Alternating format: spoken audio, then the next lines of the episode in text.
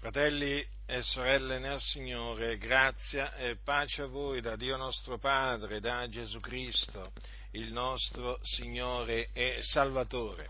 La confessione di fede di Westminster fu pubblicata per la prima volta nel 1646 e eh, fu il prodotto praticamente di un'assemblea così ci viene detto, dei più pii ed eruditi teologi riformati dell'Inghilterra e della Scozia del XVII secolo. Ci viene ancora detto che insieme agli altri canoni di Westminster, questa confessione rappresenta la più completa ed insuperata sistematizzazione della fede evangelica riformata classica mai prodotta ed un punto di riferimento permanente della dottrina biblica. Westminster, praticamente il luogo dove appunto ci fu questa, questa assemblea, praticamente si riferisce all'omonima abbazia che si trova a Londra, è un posto molto, molto famoso e molto conosciuto nella città eh, di Londra, eh, quindi in Inghilterra. È un, eh, una confessione di fede che primeggia eh, in mezzo alle eh, chiese che si rifanno agli insegnamenti, eh, ai precetti di Giovanni Calvino, il riformatore che eh, nacque a eh, Noyon il 10 luglio 1509 e morì a Ginevra il 27 maggio 1564, il noto appunto riformatore Giovanni Calvino. Quindi la confessione di fede di Westminster eh, viene eh, avallata dalle chiese eh, presbiteriane, chiese riformate, insomma, eh, ed altre chiese ancora, che comunque sia si rifanno a eh, Giovanni Calvino e quindi al calvinismo. Ho naturalmente dovuto eh, fare questa breve premessa perché mi accingo a confutare una, una, dichiarazione che troviamo proprio nella confessione di Westminster, una dichiarazione molto conosciuta nell'ambiente calvinista, perché eh, costituisce il eh, quinto punto del calvinismo. Mi riferisco alla dichiarazione sulla perseveranza dei santi citerò solamente la dichiarazione, eh, diciamo, quella al capitolo 17, al paragrafo 1, che dice quanto segue. Coloro che Dio ha accolto nel suo figlio diletto, efficacemente chiamati e santificati dal suo Spirito, non possono né completamente né definitivamente decadere dallo stato di grazia, ma certamente perseverano in essa fino alla fine e conseguiranno salvezza eterna. Tradotto significa che coloro che hanno creduto nell'Evangelo di Cristo non possono scadere dalla grazia e perdere la salvezza. Da qui la, eh, il soprannome dato al quinto punto del calvinismo, cioè la dottrina, una volta, la dottrina calvinista, una volta salvati, sempre salvati, o una volta in grazia, sempre in grazia. Quindi il punto eh, è il punto quinto eh, del calvinismo, poi gli altri sono totale depravazione, elezione incondizionata, redenzione limitata e irresistibile grazia. Vi faccio presente che la redenzione limitata è quella, quell'altra falsa dottrina che dice che eh, Cristo è morto solo per eh, gli eletti, quando invece la Sacra Scrittura dice che Cristo è morto per tutti, solamente però gli eletti ehm, beneficeranno del, eh, del, sacrificio di Cristo, infatti solo loro, in quanto solo loro eh, otterranno ehm, la fede degli eletti di Dio mediante la quale eh, saranno eh, salvati dai loro peccati. Ora, eh, la dottrina, una volta salvati, sempre salvati, naturalmente i calvinisti ci tengono a dire, ma guardate che si chiama la perseveranza dei santi, vabbè, la chiamiamo perseveranza dei santi, tanto la sostanza non cambia, cambia solo il nome, ma eh, la, eh, la sostanza non cambia. Ora, questa dottrina sostiene, come vi ho eh, appena detto, che i credenti non possono scadere dalla grazia e perdere la salvezza.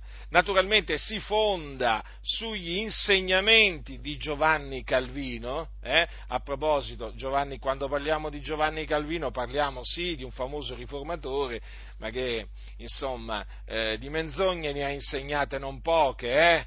A cominciare dal battesimo degli infanti, quindi il pedobattesimo. Voi sapete che i calvinisti infatti battezzano i bambini, o meglio, gli aspergono, sulla, gli, gli, gli, gettano sulla, gli versano sulla testa i bambini un po' di acqua e quello sarebbe il eh, il battesimo insegnato da Giovanni Calvino. Naturalmente qualcuno dirà, ma allora se uno quando uno crede nell'Evangelo da adulto che fanno? Eh niente, gli versano l'acqua sulla testa, sempre appunto questo battesimo viene ministrato nelle chiese, eh, nelle chiese presbiteriane, riformate, gli viene versato sulla testa un po' d'acqua. Eh? Questo è il battesimo insegnato dal famoso eh, Giovanni Calvino. Eh? Poi, naturalmente, battesimo che non è valido alla luce della Sacra Scrittura, perché il battesimo valido, quello istituito da Cristo Gesù, va amministrato per immersione, singola immersione, nel nome del Padre, del Figliolo e dello Spirito Santo a coloro che hanno creduto nell'Evangelo di Cristo. Infatti Gesù disse, prima di essere assunto in cielo, disse ai suoi discepoli, andate per tutto il mondo, predicate l'Evangelo ad ogni creatura, chi avrà creduto e sarà stato battezzato sarà salvato, chi non avrà creduto sarà condannato. Quindi che sappiano tutti i calvinisti, tutti, eh, tutti quelli che hanno naturalmente capacità di ascoltare, di capire, eh, che il battesimo insegnato da Calvino è un battesimo non valido agli occhi di Dio perché solamente coloro che hanno creduto nell'Evangelo devono essere battezzati. Gli apostoli non battezzavano i bambini, non li battezzavano eh, in nessuna maniera, eh? in nessuna maniera. Allora i, i bambini non possono essere battezzati perché non hanno creduto. O qualcuno mi può dimostrare che un bambino di pochi giorni eh, ha la capacità di credere nell'Evangelo eh, dopo, dopo, essersi ra- ravveduto? Chi può dimostrarmi questo? Quindi Calvino insegnava una menzogna, una delle sue tante menzogne che veramente eh, hanno fatto tanto danno eh, alle chiese, le menzogne di Calvino come anche quelle di Lutero e di altri, e di altri riformatori. Quindi eh, sul battesimo, sul battesimo eh, chiaramente queste chiese presbiteriane riformate insegnano il falso. Quel battesimo non è valido, sappiatelo, eh, calvinisti che mi ascoltate, eh, e quindi voi dovete farvi, se avete creduto nell'Evangelo, dovete farvi battezzare per immersione, per immersione, per totale immersione nel nome del Padre, del Figlio e dello Spirito Santo. Lo so, lo so che è dura per voi eh, dover riconoscere che il vostro caro amato Giovanni Calvino vi ha ingannato, ma vi ha ingannato, ve lo posso dire con ogni franchezza. Eh? Vi ha ingannato e non solo sul battesimo, sul battesimo eh, perché ha insegnato un falso battesimo, ma anche naturalmente su altre cose. Infatti mi accingo a eh, confutare una delle, sue, una delle sue menzogne. Poi considerate, eh, fratelli del Signore, che Calvino eh, dichiarava che gli eretici dovevano essere messi a morte, tolti dalla faccia della terra. Quindi morte fisica agli eretici, quindi a coloro per esempio che negavano o rigettavano la Trinità. Infatti quando lui diventò, eh, eh, quando andò a capo della città di Ginevra, uso questa espressione per farmi capire meglio, perché chi comandava, chi comandava a Ginevra eh, era Calvino, eh? che, che ne dicano i soliti, i soliti contenziosi, quando, quando, Calvino in questa città, questa città-stato di Ginevra, eh, comandava, e chiaramente eh, furono, diciamo, ci furono degli eretici che furono messi a morte, eh, tra cui Serveto perché negava, negava la Trinità. Qualcuno dirà, ma loro allora sono a favore della pena di morte per gli eretici? Certo che lo sono. I calvinisti sì, Vedete un po' voi che cosa ha insegnato Calvino? La pena di morte per gli eretici. Ma dove mai gli apostoli hanno insegnato alle chiese dove mai gli apostoli hanno insegnato alle chiese che gli eretici, i settari, dovevano essere messi a morte. Paolo cosa disse ai santi di Corinto in merito a quello che si teneva la moglie di suo padre? Togliete il malvagio di mezzo a voi stessi di mezzo a voi stessi, non dalla faccia della terra. Calvino invece cosa ha insegnato? Togliete il malvagio da sulla faccia della terra, quindi praticamente tagliategli la testa o bruciatelo a rogo. Ah, lui era per, per il taglio della testa, eh sì, era, era clemente era più clemente di quelli che volevano bruciarli, gli eretici, no? lui era per il taglio della testa, che volete, si soffre di meno, no? quando, la testa, quando, la testa, viene tagliata si soffre di meno, invece che volete, la, la, la morte è più cruenta, no? quando uno viene, viene, bruciato vivo, come fu nel caso, nel caso di Serveto che fu bruciato. Ma comunque il discorso è questo, ma queste cose io le dico semplicemente un po' per inquadrare chi, chi, questo uomo, questo personaggio, eh, questo personaggio, devo dire spregevoli per tanti aspetti, spregevole assieme a Lutero formano una coppia veramente di esseri spregevoli su tante cose. Ah, qualcuno mi viene a dire, vabbè, ma però hanno insegnato anche delle cose giuste. Ah, beh, pure, dei papi, pure, pure i papi, ci sono stati papi che hanno insegnato anche loro certe cose giuste, anche dei cosiddetti padri della Chiesa, ecco, in mezzo a tutte le loro eresie, qualche cosa di giusto l'hanno detta. E che significa? Ma noi abbiamo come esempio gli apostoli da imitare ma non Calvino, ma non Lutero o altri. Questo giusto naturalmente per, ripeto, un po' inquadrare il personaggio Giovanni Calvino. Quanta ignoranza, quanta stoltezza! Che poi ha tramandato praticamente poi ai suoi seguaci, che eh, difendono ancora oggi il battesimo dei bambini, difendono ancora oggi eh, la redenzione limitata e poi, e poi, la perseveranza dei santi. Ah, questa, questa è una delle dottrine che difendono maggiormente, eh? Mm. E noi è una di quelle dottrine che confutiamo maggiormente, perché è un'eresia, è una menzogna generata dal diavolo, perché non ha nessun fondamento nella Sacra Scrittura, quella dichiarazione che appunto si trova al capitolo 17 della Confessione di Westminster. La ripeto, coloro che Dio ha accolto nel suo Figlio diletto, efficacemente chiamati e santificati dal suo Spirito, non possono né completamente né definitivamente decadere dallo stato di grazia, ma certamente perseverano in essa fino alla fine e conseguiranno salvezza eterna. Capite?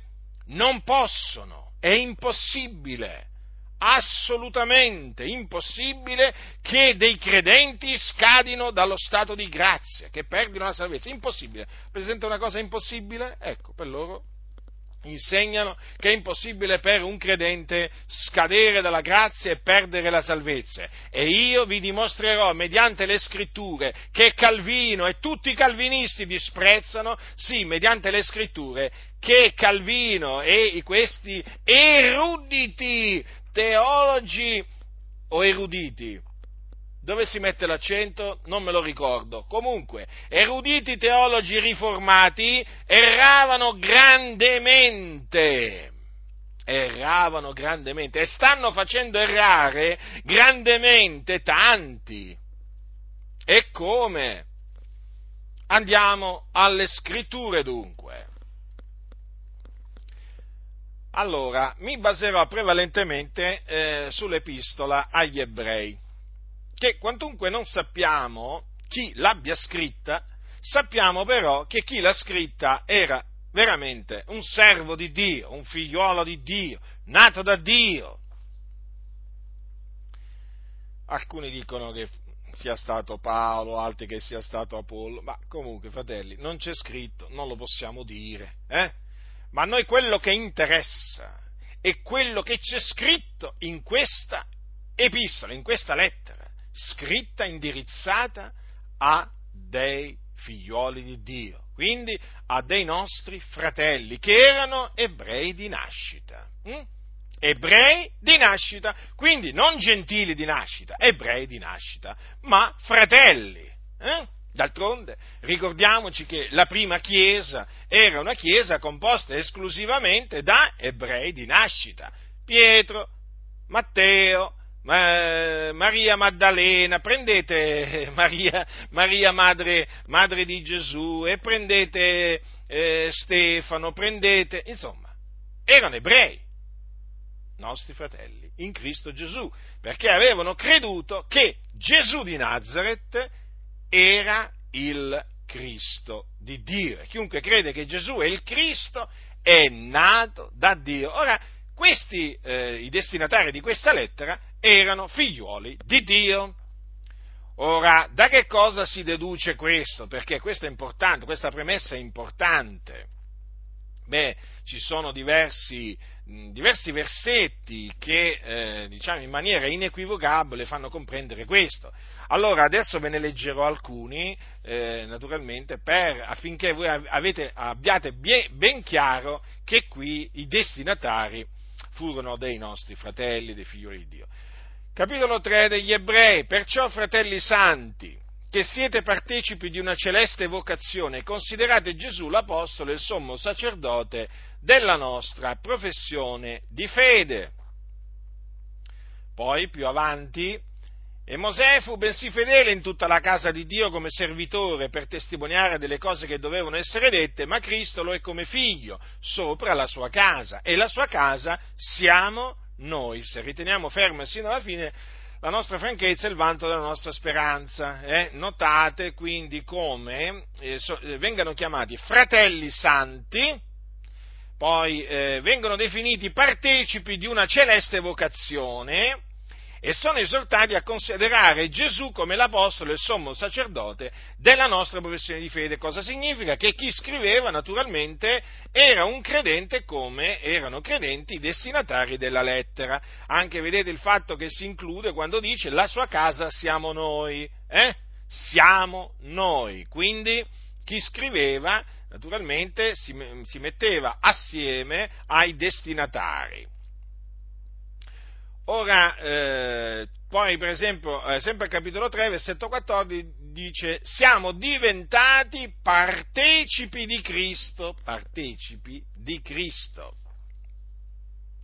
Poi leggiamo al capitolo 8, Ora il punto capitale delle cose che stiamo dicendo è questo, che abbiamo un tal sommo sacerdote che si è posto a sedere alla destra del trono della maestà nei cieli, ministro del santuario e del vero tabernacolo che il Signore non un uomo ha eretto. Notate, notate, abbiamo un tal sommo sacerdote, eh? E quel tal sommo sacerdote è Cristo Gesù, il mediatore del nuovo patto, eh? che media tra Dio e noi. Mm? Quindi, vedete, erano dei, eh, dei credenti.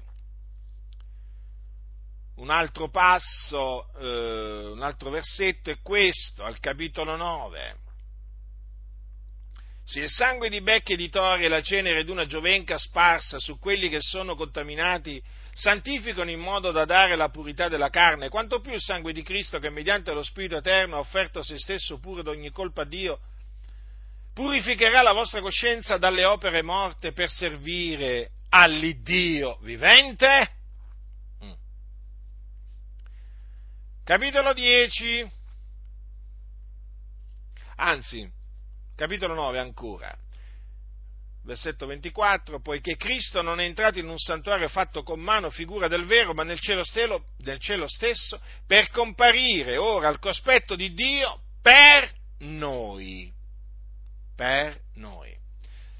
Capitolo 10, versetto 10. In virtù di questa volontà noi siamo stati santificati mediante l'offerta del corpo di Gesù Cristo fatta una volta per sempre. Notate che lo scrittore si include eh, per l'ennesima volta eh?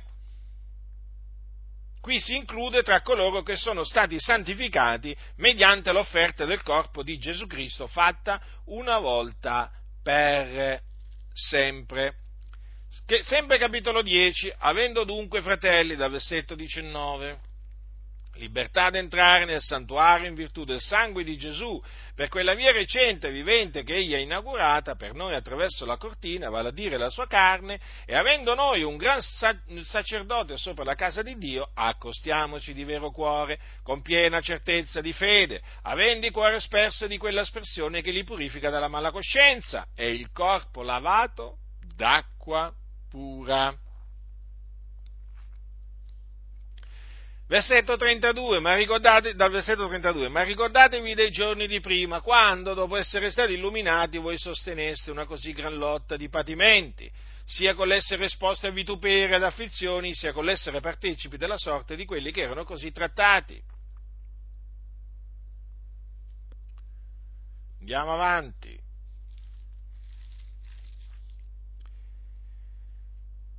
Andiamo avanti c'è un altro passaggio, ci sono altri versetti, per esempio questo qua, dice, voi non siete venuti al capitolo 12, al monte che si toccava con la mano, e poi proseguendo dice quanto segue. Ma voi siete venuti al monte di Sion e alla città dell'Iddio vivente, versetto 22, che è la Gerusalemme celeste e alla festante assemblea delle miriadi, degli angeli, alla chiesa dei primogeniti che sono scritti nei cieli, a Dio il giudice di tutti, e agli spiriti dei giusti resi perfetti, e a Gesù, il mediatore del nuovo patto, e al sangue dell'aspersione che parla meglio di quello d'Abele. Mm? Cosa gli dice? Siete venuti a Gesù. Cosa ha detto Gesù? Ognuno può venire a me se non che il Padre il quale mi ha mandato lo attiri. Vedete? Erano stati attirati a Gesù, erano andati a Gesù e Gesù li aveva, li aveva salvati. Ora, mi fermo qua. Sono sufficienti eh, questi versetti per dire eh, con fermezza, con gran pienezza di convinzione che i destinatari di questa lettera erano dei credenti in Cristo Gesù e quindi degli eletti. Eletti a salvezza fin dal principio, mediante la santificazione dello Spirito, la fede nella verità, eletti in Cristo da Dio prima della fondazione del mondo. Ora, nella confessione di Westminster i calvinisti ci dicono che coloro che Dio ha accolto nel suo figlio diletto efficacemente chiamati e santificati dal suo spirito non possono né completamente né definitivamente decadere dallo stato di grazia, ma certamente perseverano in essa fino alla fine e conseguiranno la salvezza, conseguiranno la salvezza eterna. Ora, sostanzialmente loro dicono questo, che coloro che hanno creduto eh, non possono eh, perdere la salvezza perché per certo persevereranno fino alla fine nella fede. Quindi è impossibile che un credente si tiri indietro. È impossibile, loro dicono, che un credente rinneghi il Signore, è impossibile. Ma dove mai le leggono queste cose? Questi eruditi o eruditi riformati, teologi riformati, leggevano le scritture ma non le intendevano per forza di cose. Non si può arrivare a una tale conclusione leggendo le scritture, non si può. Se c'è una cosa impossibile, credetemi, a chi veramente è guidato dallo Spirito di Dio, è arrivare a questa conclusione calvinista. Cioè, praticamente che è impossibile che un credente possa scadere dalla grazia e perdere la salvezza. Questo sì, è possibile proprio arrivare a questa conclusione per uno veramente che investiga le scritture guidato dallo Spirito di Dio. Questo ve lo posso assicurare, è impossibile. Infatti io, dopo che mi sono convertito, eh, dopo che mi sono convertito, ho cominciato a investigare le scritture, eh, non è che avessi tutta questa conoscenza all'inizio come ciascuno di noi, ma credetemi, se c'è una cosa che ho capito subito, leggendo esclusivamente le scritture, eh, e quindi le, leggendo le parole di Gesù, leggendo quello che hanno scritto gli apostoli, proprio se c'è una cosa che io ho capito è che un credente può perdere la salvezza. Non solo ho capito questo subito, ma che anche era avvenuto che c'erano quelli che, già era avvenuto, diciamo, a quel tempo, che c'erano quelli che l'avevano persa. E invece questi teologi riformati, dopo grandi naturalmente e profondi studi, immagino, eh, sono arrivati praticamente a una conclusione diametralmente opposta. Ma com'è possibile? Ma è evidente, fratelli, le cose sono molto chiare, sono rimasti sedotti dal diavolo. Sì, dal serpente antico. E ancora oggi, ancora oggi, quelli che si rifanno alla confessione di Westminster, hm, eh, a, questa, a, queste parole, eh, dobbiamo dirlo con ogni franchezza, sono stati sedotti dal serpente antico e glielo dobbiamo dire con ogni franchezza. Eh? Come glielo dico io, diteglielo anche voi. Più siamo e meglio è, ascoltatevi leviamo la nostra voce contro questa eresia, perché di eresia si tratta. Allora, torniamo appunto all'epistola agli ebrei. Lo scrittore eh, scrisse a questi eh, nostri fratelli ebrei di nascita per esortarli a perseverare mh, nella eh, fede fino alla fine e nell'esortarli a perseverare nella fede fino alla fine, gli ricordò la fine che avevano fatto invece gli increduli ebrei, cioè tutti quegli ebrei che dopo essere usciti dall'Egitto, a motivo della loro incredulità non entrarono nella terra promessa. Difatti, cosa, eh, cosa troviamo scritto al capitolo 3? Guardate, fratelli, che talora non si trovi in alcuno di voi un malvagio cuore incredulo che vi porti a ritirarvi dall'Iddio vivente, ma esortatevi gli uni gli altri tutti i giorni, finché si può dire oggi onde nessuno di voi sia indurato per inganno del peccato, poiché siamo diventati partecipi di Cristo, a condizione che riteniamo ferma sino alla fine la fiducia che avevamo da principio, mentre ci viene detto, oggi, se udite la sua voce, non indurate i vostri cuori, come nel dì della provocazione. Infatti, chi furono quelli che dopo averlo udito lo provocarono? Non furono forse tutti quelli che erano usciti dall'Egitto condotti da Mosè? E chi furono quelli di cui si disgustò durante 40 anni? Non furono essi quelli che peccarono, i cui cadaveri caddero nel deserto? E a chi giurò egli che non entrerebbero nel suo riposo se non a quelli che furono disubbidienti? E noi, noi vediamo che non vi poterono entrare a motivo dell'incredulità. Così chiaro, ma così chiaro. Eppure dobbiamo leggere queste cose nella confessione di Westminster. Allora, notate che eh, i credenti vengono messi in guardia affinché in mezzo, in mezzo a loro non si trovi un malvagio cuore incredulo. Notate che questa esortazione è rivolta ai fratelli santi, partecipi di una celeste vocazione, che considerano Gesù l'apostolo e il sommo sacerdote della loro professione di fede. Queste parole sono state scritte allora. Guardate, fratelli che talora non si trovi in alcuno di voi, voi fratelli quindi, voi figlioli di Dio che cosa? Un malvagio cuore incredulo. Quindi può spuntare un malvagio cuore incredulo in mezzo ai figlioli di Dio. E come se può spuntare? E questo malvagio cuore incredulo è pericoloso, anzi pericolosissimo, perché trascina a eh, ritirarsi dall'Iddio vivente, cioè a trarsi indietro. Ecco perché naturalmente eh, ci è comandato di esortarci gli uni gli altri tutti i giorni, finché si può dire oggi, onde nessuno di noi sia indurato per inganno del peccato, poiché siamo diventati partecipi di Cristo, quindi è un dato di fatto. Noi siamo diventati partecipi di Cristo, infatti siamo in Cristo. E Cristo è in noi.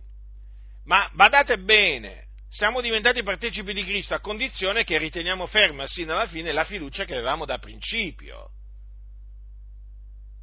Quindi questo significa che nel caso dovessimo gettare via la fiducia che avevamo da principio, noi smetteremmo di essere partecipi di Cristo, non saremmo più in Cristo.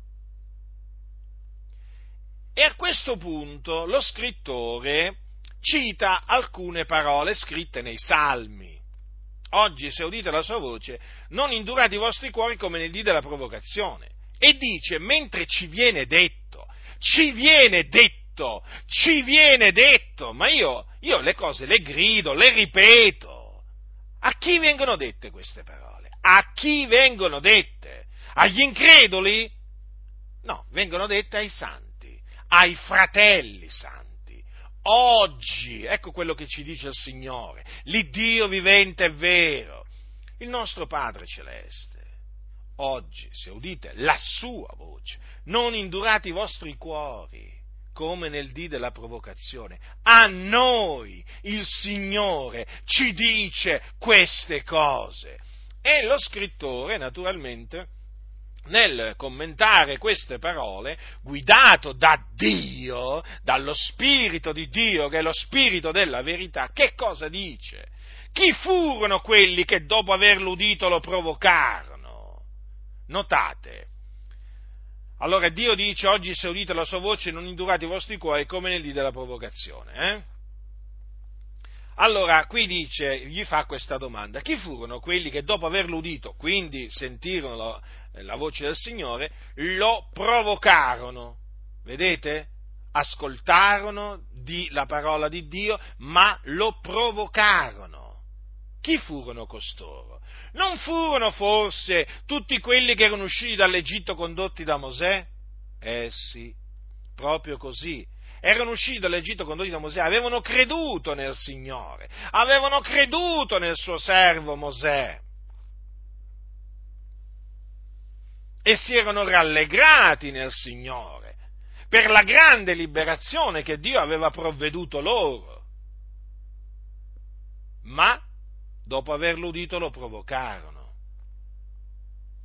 Chi furono quelli di cui si disgustò durante 40 anni? Non furono essi quelli che peccarono, i cui cadaveri caddero nel deserto? Eh sì, fratelli del Signore. Furono proprio, proprio loro. Eh? Il Dio si disgustò di quella generazione. Li fece vagare nel deserto per 40 anni, per punirli per la loro incredulità, li fece morire nel deserto. Ma chi furono costoro? furono quelli che dopo averlo udito lo provocarono e che erano usciti dall'Egitto, quindi erano stati salvati da quella fornace, erano stati salvati dalla mano eh, diciamo, strappati, erano stati strappati alla mano di Faraone, eppure, dopo aver udito Dio, lo provocarono. Eh? E Dio si disgustò di loro durante 40 anni e i loro cadaveri caddero nel deserto.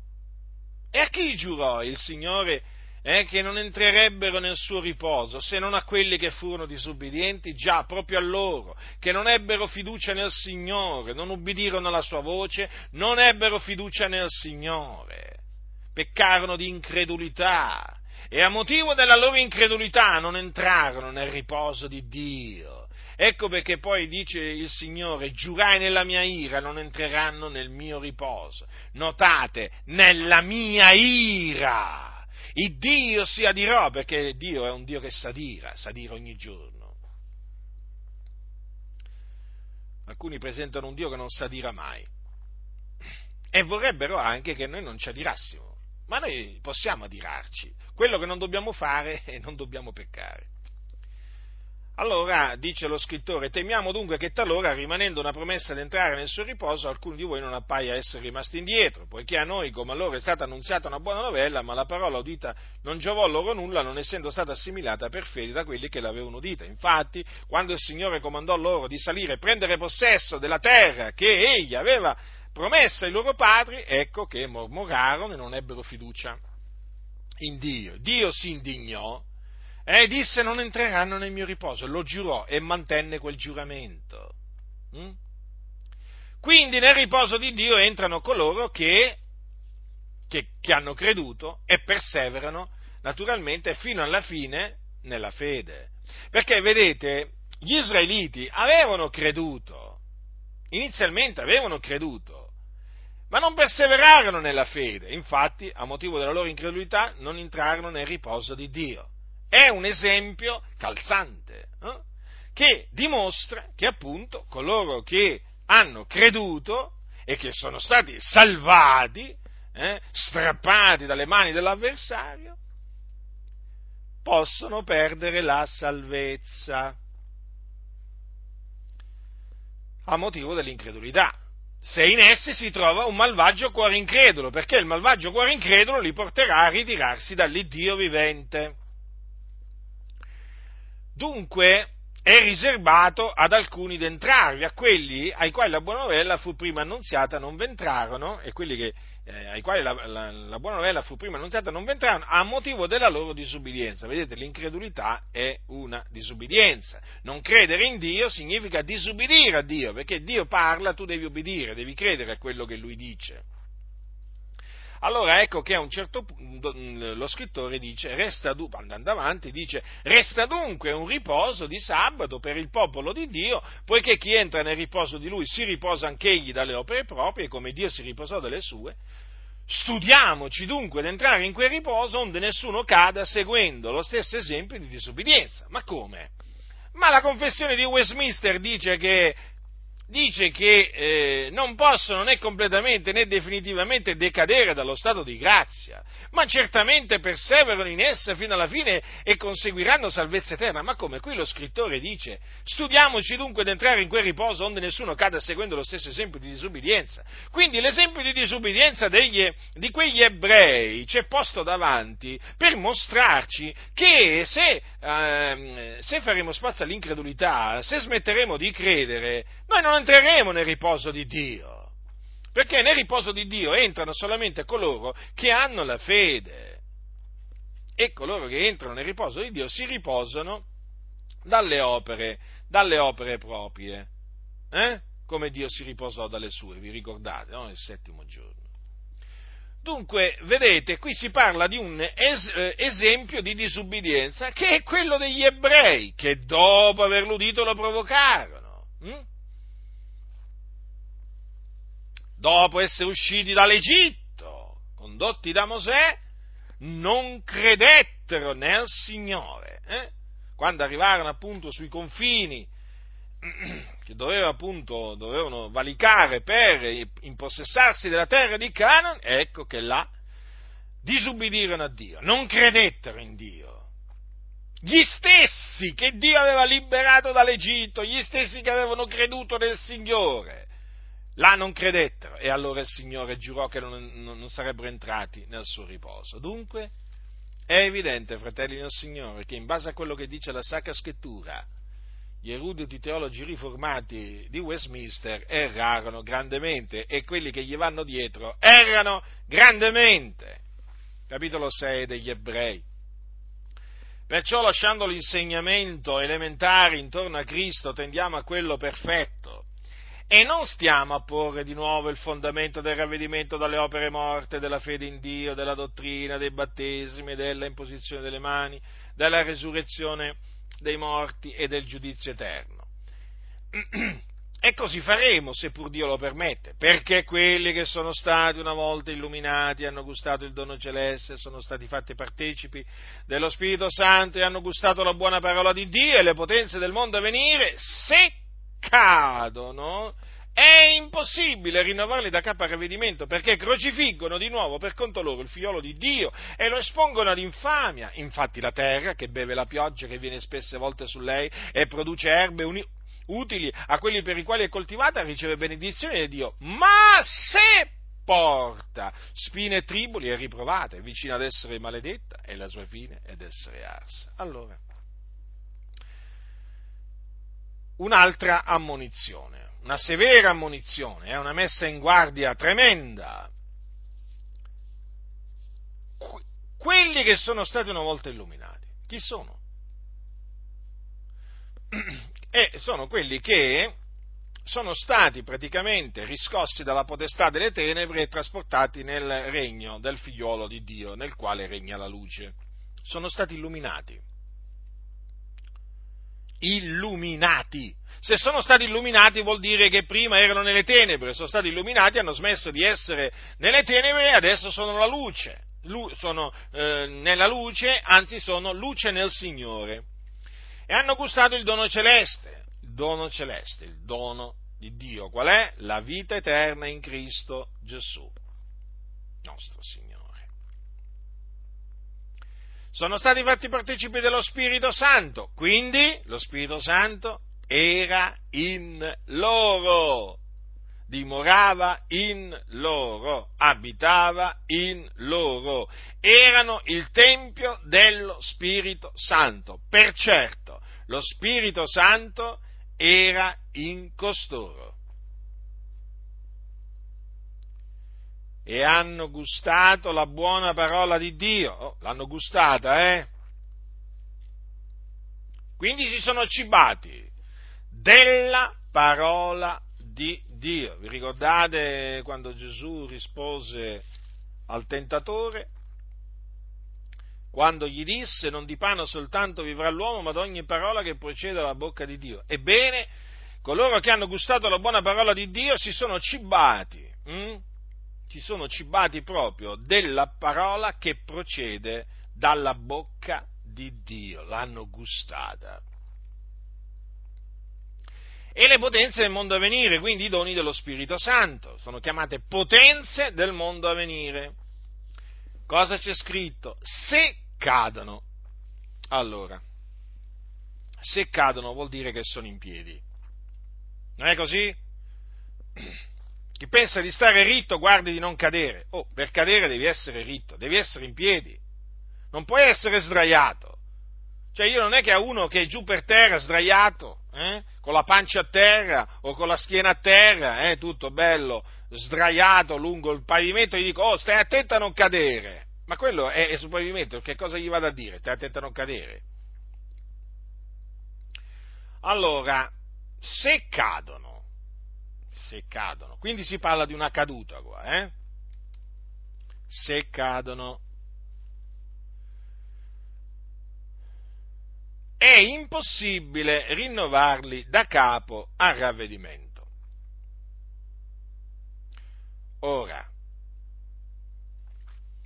è evidente che qui, appunto perché sono persone in piedi, si sta parlando dei giusti, si sta parlando degli eletti, perché le caratteristiche numerate dallo scrittore non possono che riferirsi agli eletti ai santi, ai giusti, ai chiamati, ai fedeli, ai membri del corpo di Cristo.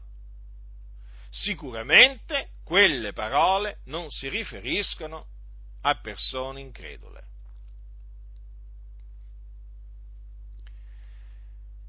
Infatti, cosa dice eh, lo scrittore? Se cadono è impossibile rinnovarli da capo al ravvedimento. Ora, state molto attenti, fratelli. Qui c'è scritto che se cadono, quindi sono in piedi, ma se cadono è impossibile rinnovarli da capo al ravvedimento. Ora, innanzitutto, qui non è che parla di una semplice caduta, che il giusto cade sette volte e si rialza. Questa è una caduta dalla quale eh, il credente, il figlio, un figliuolo di Dio, non può più rialzarsi. Perché proprio è impossibile rinnovarlo da capo al ravvedimento. Ora, notate che è scritto è impossibile rinnovarli da capo al ravvedimento. Quindi questo cosa significa? Che c'è stato un giorno in cui si erano ravveduti. Eh sì, perché dice è impossibile rinnovarli da capo al ravvedimento. Quindi c'è stato un momento nella loro vita in cui si erano ravveduti. E il ravvedimento chi lo concede? Lo, lo concede il Signore. Il Dio diede loro il ravvedimento come anche la fede. Ma se cadono, quindi eh, se commettono il peccato che mena a morte, o meglio, se rinnegano il Signore,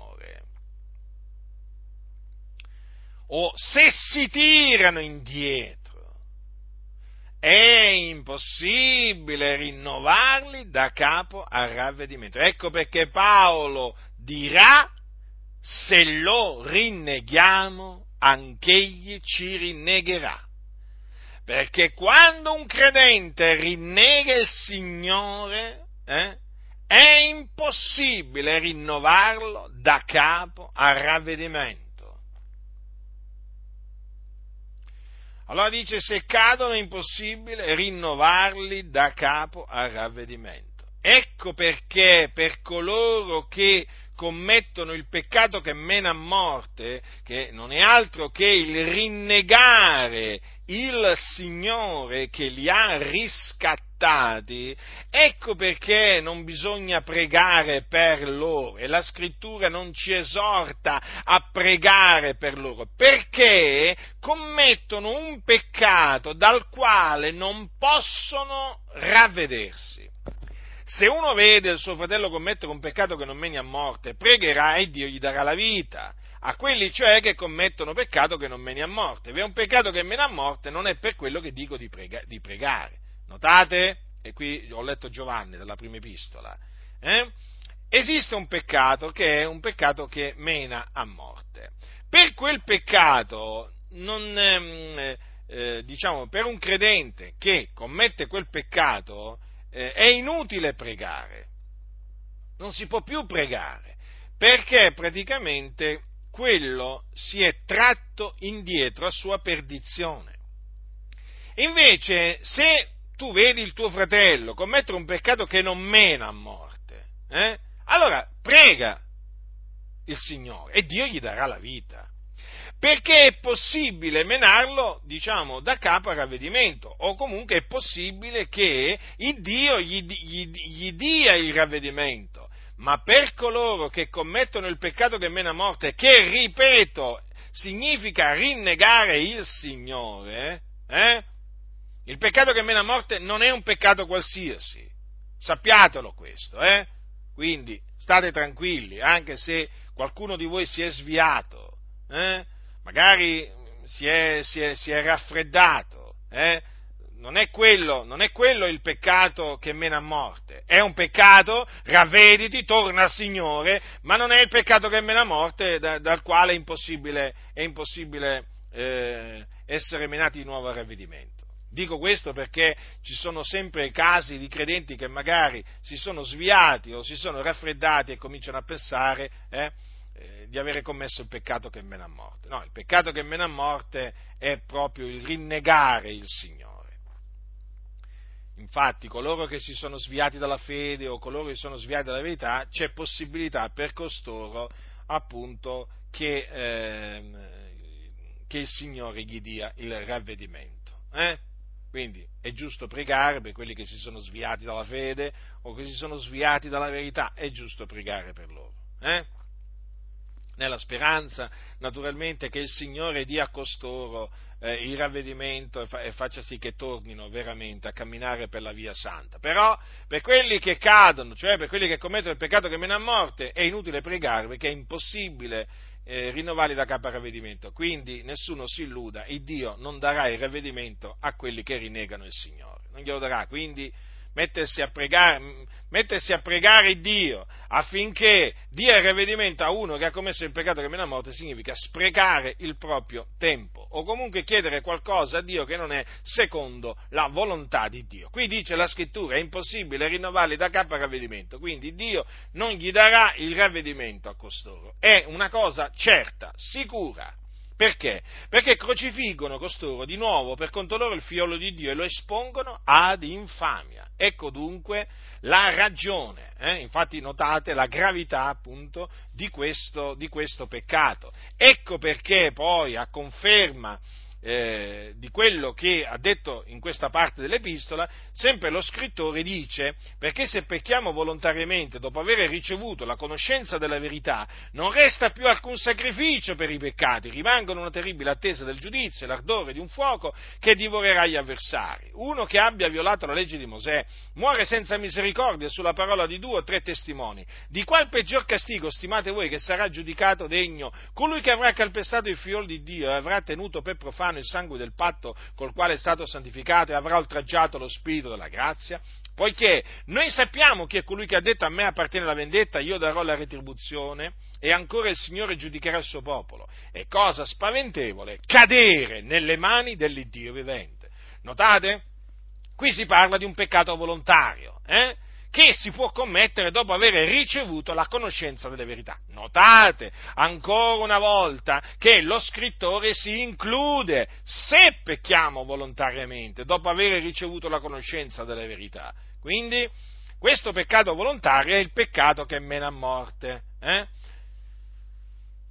Quindi dice, re, in, questo, in, questo, in questo caso non resta più alcun sacrificio per i peccati che cosa rimane? Una terribile attesa del giudizio e l'ardore di un fuoco che dovrà gli avversari.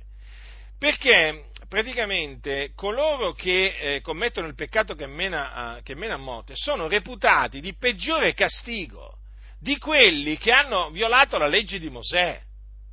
Eh sì, di un peggiore castigo sono stimati degni perché calpestano il figliuolo di Dio, tengono per profano il sangue del patto con il quale sono stati santificati. Notate, il sangue del patto col quale sono stati santificati. Quindi sono stati santificati mediante il sangue di Cristo Gesù, perché quello è il sangue del patto. Quindi il sangue di Gesù era sopra di loro, erano stati aspersi con il sangue di Cristo Gesù. E poi, e poi perché hanno oltraggiato lo Spirito della grazia. Lo Spirito della grazia è lo Spirito di Dio che abitava in loro, eh? infatti eh, erano stati fatti partecipi dello, dello Spirito Santo, eh? ma oltraggiano lo Spirito della grazia. È grave dunque il peccato di cui si rendono colpevoli. Ecco perché sono eh, considerati eh, degni di peggiore castigo. Eh? Giudicati degni di peggiore castigo di, di quelli che hanno violato la legge, la legge di Mosè. Questi sono ammonimenti che sono stati dati ai, a, a dei fratelli, a dei figlioli di Dio. Ecco perché gli viene detto poi, non gettate dunque via la vostra franchezza, la quale è una grande ricompensa, poiché voi avete bisogno di costanza, affinché avendo fatto la volontà di Dio otteniate quello che vi è promesso.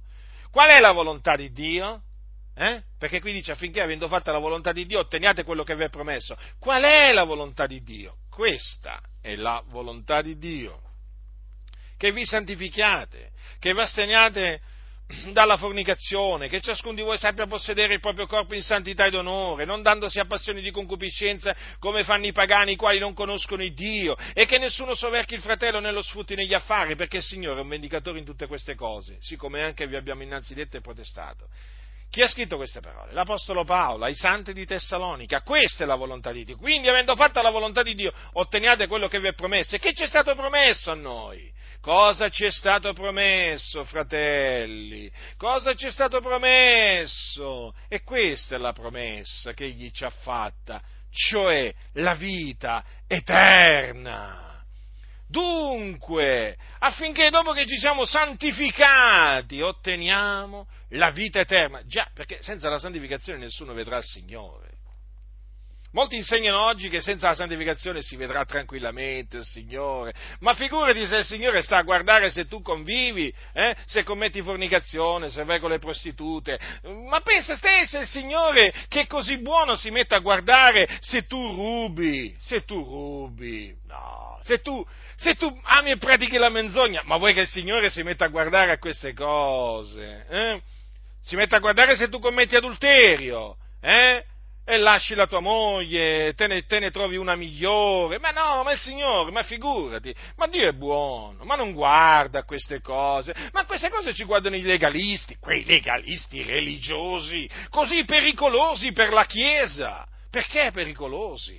Perché spingono i credenti a santificarsi. Quando noi sappiamo, dicono questi scellerati, che anche senza la santificazione ma il Signore ci spalancherà le porte per il cielo. Ma il cielo sarà pieno di adulteri, fornicatori, omosessuali, effeminati, ladri, ubriaconi, eh, bestemmiatori, che altro ancora? Ma in, cielo, ma in cielo ci sarà di tutto, ma in cielo è un ritrovo veramente di malfattori, ma figurati, il Signore è buono anche senza la santificazione si vedrà il Signore, perché Dio è buono, dicono gli scellerati che si sono insinuati in mezzo alla Chiesa di Dio e che hanno, hanno volto la grazia, la grazia di Dio in dissolutezza. Eh, quale volontà di Dio? Loro sono contro la volontà di Dio. Della volontà di Dio a questi non gli interessa proprio niente, gli interessano solo i soldi, fare soldi. Sì, Praticamente questa è la loro volontà, fare soldi. Della volontà di Dio non gli interessa niente a questi. Eh? Questi naturalmente sono sulla via che mena in perdizione, eh, sappiatelo, eh, tanto li conoscete ormai, li, li, riconoscete dal loro modo di parlare, la loro parlata li dà a conoscere, fratelli del Signore, ma si riconoscono subito. Quelli che si mettono subito contro la santificazione, che vi cominciano ad accusare che siete dei legalisti religiosi, non capite niente della grazia di Dio, e questo e quell'altro, beh, sappiate che questi qua praticamente già sono con un piede all'inferno. Eh? Ci manca poco che poi naturalmente ci vadano definitivamente, comunque non manca molto, eh, non manca molto alla loro, alla loro discesa all'inferno, perché veramente stanno proprio correndo all'inferno questi falsi dottori che, sono, che ci sono in mezzo alla Chiesa. Perché? Ecco, vedete, dopo che ha detto, perché avete bisogno di costanza, quindi di pazienza, eh, affinché avendo fatto la volontà di Dio otteniate quello che vi è mm, promesso, dice perché, e qui cita le scritture, sempre buono citare le scritture, eh, fratelli, così sta scritto, eh? Ancora un brevissimo tempo e colui che ha da venire verrà e non tarderà, ma il mio giusto vivrà per fede e se si tira indietro l'anima mia non lo gradisce. Quindi qui è Dio che parla. Dio dice il mio giusto vivrà per fede. Eh? Come vive il giusto? Per fede. Quindi l'uomo è giustificato per fede, soltanto per fede in Cristo Gesù senza le opere della legge. Questo proclamiamo. Questo è rivelato nell'Evangelo di Cristo Gesù. Noi siamo stati giustificati per fede, per la grazia di Dio. Siamo il popolo dei giusti. Siamo stati resi giusti abbiamo cessato di essere dei peccatori, eravamo dei peccatori, ma il Signore ci ha fatto grazia giustificandoci. Ma cosa dice il Signore? Se si tira indietro, l'anima mia non lo gradisce. Qui è Dio che parla. Quindi dice che se il suo giusto si tira indietro, l'anima, mia non, l'anima sua non lo gradisce. Quindi è possibile che il, che un giusto o il giusto si tiri indietro. Eh? E come se è possibile? Infatti, poco dopo cosa, cosa, leggiamo? Ma noi non siamo di quelli che si traggono indietro la loro perdizione, ma di quelli che hanno fede per salvare l'anima. Ah, ma come? Ma come? La confessione di Westminster cosa ci dice qua? Ripetiamo un po'. Rileggiamo, non possono né completamente né definitivamente decadere dallo stato di grazia, ma certamente perseverano in essa fino alla fine e conseguiranno salvezza eterna. Ma come? Qua la scrittura mi dice che ci sono quelli che si traggono indietro a loro perdizione. Ma come? Ma allora gli eruditi teologi riformati hanno sbagliato proprio, grandemente, per mancanza di conoscenza. Quanta ignoranza, quanta ignoranza, quanta stoltezza che hanno trasmesso i riformatori.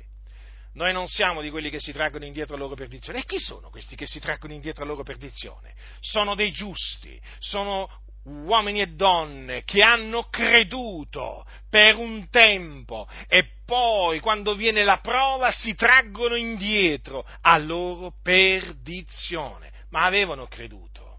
Erano stati giustificati per grazia, mediante la fede, erano annoverati fra i giusti, il loro nome era scritto nel libro della vita ma si sono tratti indietro a loro perdizione, quindi il loro nome è stato cancellato dal libro della vita dell'agnello.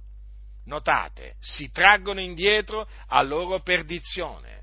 Erano sulla via della salvezza, ma tirandosi indietro si sono messi sulla via della perdizione e sono andati in perdizione.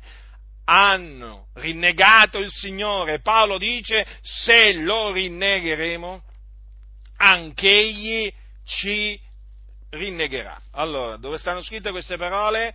A Timoteo. Mm, ricordatevi, eh? Se lo rinnegheremo, anche egli ci rinnegherà. Notate che Paolo si include.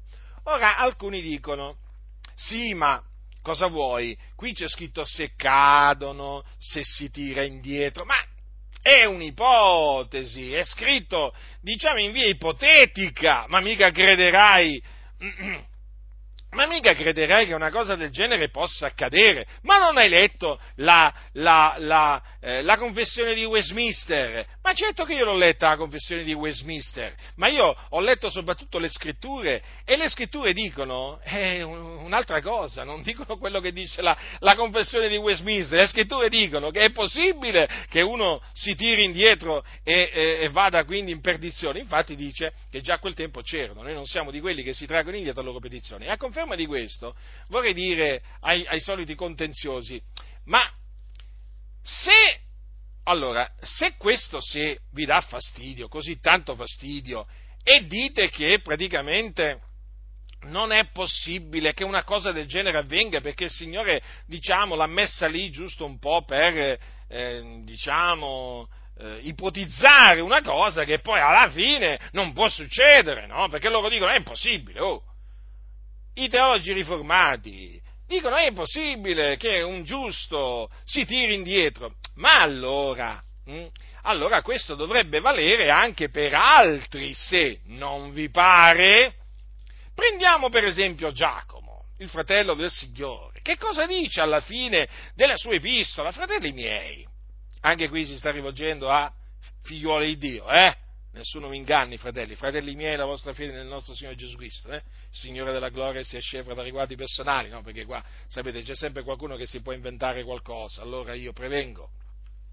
Fratelli miei, se qualcuno fra voi si svia dalla verità e uno lo converte, sappia colui che chi converte un peccatore dall'errore della sua via salverà l'anima di lui dalla morte e coprirà moltitudine di peccati. Allora, nell'epistola agli ebrei c'è scritto se cadono se si, se si tira indietro, ma allora a questo punto dovrebbe, dovrebbe valere anche, anche in questo caso, no? Se qualcuno fra voi si svia dalla verità, vabbè, ma non può essere che uno si svia dalla verità, dai. Ma non può essere, se, vabbè, ma anche questo sicuramente sarà, diciamo, scritto in via ipotetica, è un'ipotesi, ma non è che può succedere che uno si svia dalla verità, dai. Eppure, ai tempi degli apostoli c'erano credenti eh, che si erano sviati dalla verità. Hm? Imene e Fileto, uomini che si sono sviati dalla verità dicendo che la resurrezione è già avvenuta e sovvertono la fede di alcuni. Oh, quindi scopriamo che praticamente quando dice se qualcuno fra voi si svia dalla verità, significa che in effetti può succedere che uno si svia, si svia dalla verità. Anzi, non solo può succedere, ma ai tempi, ai tempi degli apostoli era già successo, succedeva. Imene e Fileto, leggete capitolo 2 di Seconda Timoteo al versetto 18. Sono chiamati così uomini che si sono sviati dalla verità dicendo che la resurrezione è già avvenuta e sovvertono la fede alcuni. Avete capito quindi? Quindi qua il se praticamente non è che è messo lì per ipotizzare qualcosa che non poteva e non può succedere, no, perché succedeva e succede ancora oggi. Eh? Come la mettiamo allora? Contenziosi ma veramente non c'è sapienza, non intelligenza, non consiglio che valga contro l'Eterno. Vol- quante volte ho potuto appurare che quelli che mentono contro la verità rimangono confusi, che la scrittura li rende confusi, non importa se si chiamano Calvino, Lutero, Zwigli, non importa, li svergogna la Sacra Scrittura. Ecco perché Paolo raccomandava a Timoteo, studia di presentare te stesso approvato dinanzi a Dio, operaio che non abbia ad essere confuso, che tagli rettamente la la parola della verità, perché quando non si taglia rettamente la parola della verità si rimane confusi, si va in confusione, si crea confusione anche negli altri. Vi ho fatto un esempio appunto per dimostrarvi che quel se cadono, se si tira indietro, eh, non è solamente un'ipotesi, ma è qualcosa, fratelli, che succedeva. Mm? Non che non poteva succedere, che era impossibile che succedesse, ma che succedeva. Infatti, avete notato? Eh? C'erano quelli che si sviavano dalla verità. E Giacomo cosa ha detto? Se qualcuno fra voi si svia dalla verità, e quindi solo che mentre uno che si svia dalla verità può essere convertito e riportato nella verità, naturalmente in accordo con, secondo il beneplacito della volontà di Dio, chi commette il peccato che mena a morte, o meglio, chi cade, chi si tira indietro, non può più essere menato da capo a ravvedimento. Questa è la differenza. Ma in ambedue i casi eh, è possibile. Come è possibile sviarsi dalla verità? Eh? in questo caso poi essere praticamente rimenati no? eh, nella, riportati nella verità, diciamo così, eh, così è possibile che uno cada, si tragga indietro, ma in questo caso non è possibile menarlo da capo a ravvedimento, perché? Eh, perché crocifigge di nuovo per conto suo il figliolo di Dio e lo spona d'infamia, ha oltraggiato lo spirito della grazia, ha calpestato il figliolo di Dio, ha tenuto per profano il sangue del patto col quale è stato santificato. Capite, fratelli nel Signore? Eh? Altro che la confessione di Westminster. Hm? E poi, voglio dire, ricordiamoci delle parole di Gesù in merito alla vigna. Io sono la vera vita, il Padre mio è il vignaiuolo, ogni tralcio che in me non dà frutto, egli lo toglie via. E ogni tralcio che dà frutto lo rimonda affinché ne dia di più. Notate? Gesù ha detto, ogni tralcio che in me non dà frutto, egli lo toglie via. Non dà frutto. Che cosa? Ogni tralcio che è in Gesù, che non dà frutto. Quindi il tralcio è in Gesù, quindi è nella vite, perché Gesù è la vera vite. Però qui si parla di un tralcio che non dà frutto. Come non dà frutto? Eh sì, perché smette di dimorare in Cristo. Perché per poter portare frutto il tralcio deve rimanere nella vita, deve dimorare in Cristo Gesù. Ora, che cosa dice la Sacra Scrittura? Che noi, lo dice Paolo ai santi, eh, lo dice Paolo ai santi, ai santi di Roma, quando dice che voi avete per frutto la vostra santificazione. Notate qua cosa dice? Ogni tralcio che in me non dà frutto. Fratelli, badate bene, perché la santificazione è importante. Infatti per questo è scritto, senza la santificazione nessuno vedrà il Signore. Quindi ogni tralcio che eh, smette di dimorare in Cristo non può portare frutto. Quindi smette, cosa significa? Che smette di procacciare la santificazione. Non ha più per frutto la santificazione. Smette di portare questo frutto. Ma perché? Perché smette di dimorare in Cristo. E allora che cosa succede a coloro che smettono di dimorare in Cristo e quindi di portare frutto? Se uno non dimora in me è gettato via come il tralce si secca, codesti tralci si raccolgono, si gettano nel fuoco e si bruciano. Mm? Ecco perché la santificazione, fratelli, lo ripeto, è importante, ecco perché è scritto che senza la santificazione nessuno vedrà il Signore. Guardatevi da tutti quelli che vi inducono a corrompervi, a contaminarvi, a conformarvi al mondo. Eh? Guardatevi da tutti quelli che vi incitano ad amare il mondo. Eh? Costoro, sappiate, non vogliono che voi portiate frutto. Costoro, costoro non vogliono che voi dimoriate in Cristo Gesù. Costoro vogliono che voi siate gettati via come i tralci e vi secchiate. Costoro vogliono che voi siate raccolti e gettati nel fuoco per ivi bruciare, eh, essere bruciati. Ve lo dico in questa maniera, perché quelli che, ins- quelli che parlano contro la santificazione sono degli scellerati, gente che non si santifica e che non vuole che altri si santifichino. Eh? Ma Gesù l'ha detto, ogni tralcio che in me non dà frutto, egli lo toglie via, via, via, mm? via. Solamente ogni tralcio che dà frutto lo rimonda affinché ne dia di più. Quindi, se tu dimori in Cristo, il Signore ti correggerà, ti riprenderà, ti ammonirà, eh? ma affinché tu dia maggior frutto. Ma quelli che, i tralci che, che non danno frutto, il Signore li toglie via. Altro che, altro che la confessione di Westminster, qua le menzogne, qua non possono né completamente né definitivamente decadere dallo stato di grazia. Che parole fasulle, mendaci, ingannevoli, che hanno trascinato tante persone all'inferno fino adesso, perché que- queste chiese calviniste sono piene, sono piene, fratelli, bisogna dirlo, di omosessuali, adulteri, fornicatori, gente veramente che anche bestemmia contro lo Spirito Santo, ma figurati, gente sulla via dell'inferno, eh? e gente che si, si, si, adagia, si adagia sulla perseveranza dei santi, infatti si sono dati al peccato, perché poi alla fine questa cosiddetta perseveranza dei santi non fa altro che incoraggiare il credente a peccare, non lo trattiene dal peccare. No, no, no, lo incoraggia a peccare e i fatti lo dimostrano. Che, che ne dicano i calvinisti?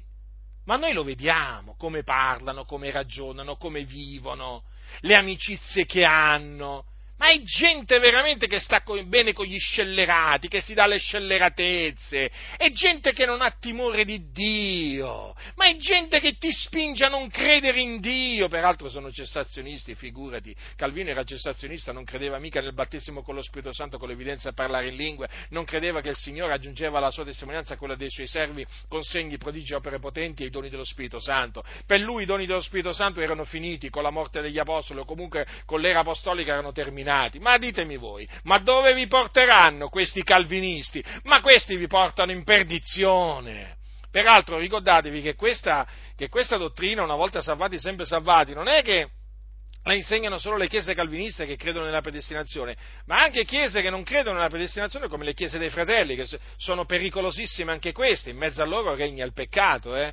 Anche lì vi portano all'inferno, perché praticamente fanno più o meno lo stesso ragionamento. Ma no, ma fratello, ma la salvezza non si può perdere, anche se tu ti abbandoni al peccato, ti arrivano a dire, potrai perdere il premio, ma non la vita eterna. Pensate che per costoro pure i suicidi vanno all'inferno, per la Chiesa dei Fratelli, eh? I suicidi, eh, vanno in paradiso, scusate, i suicidi per la Chiesa dei Fratelli vanno in paradiso, non all'inferno.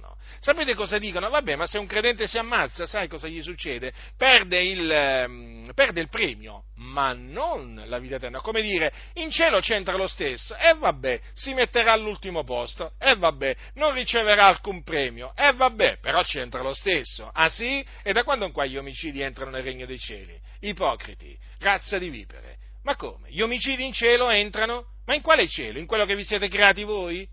Mi sto rivolgendo a quelli della Chiesa dei Fratelli, vergognatevi e ravvedetevi. Eh? Eh sì, poi non parliamo lì del peccato proprio che regna anche lì, niente santificazione. Ma sì, una volta salvati, sempre salvati. Quale santificazione? Se parli della santificazione a questi a Chiesa dei Fratelli, a questi, a queste chiese presbiteriane riformate, ma ti guardano come se tu veramente fossi matto, eh? come se tu veramente fossi da ricoverare in un manicomio, eh? E fanno le battute, e sapete le battute che fanno contro di noi? Ma sì, ma tanto, fratelli, il Signore è giusto, poi ci fa giustizia, state tranquilli, state tranquilli che costoro non rimangono, quest'oro non rimangono impuniti, sapete perché Dio è santo e chi si mette contro la sua parola santa, eh, il Dio lo castiga, siate, siatene certi di questo. Queste cose le dico perché stanno accadendo, stanno accadendo eh? perché la parola di Dio è verità e Dio, e Dio manda ad effetto la sua, la sua parola. Quindi, vedete, fratelli, vi ho dimostrato che praticamente esiste la possibilità di scadere dalla grazia e perdere la salvezza.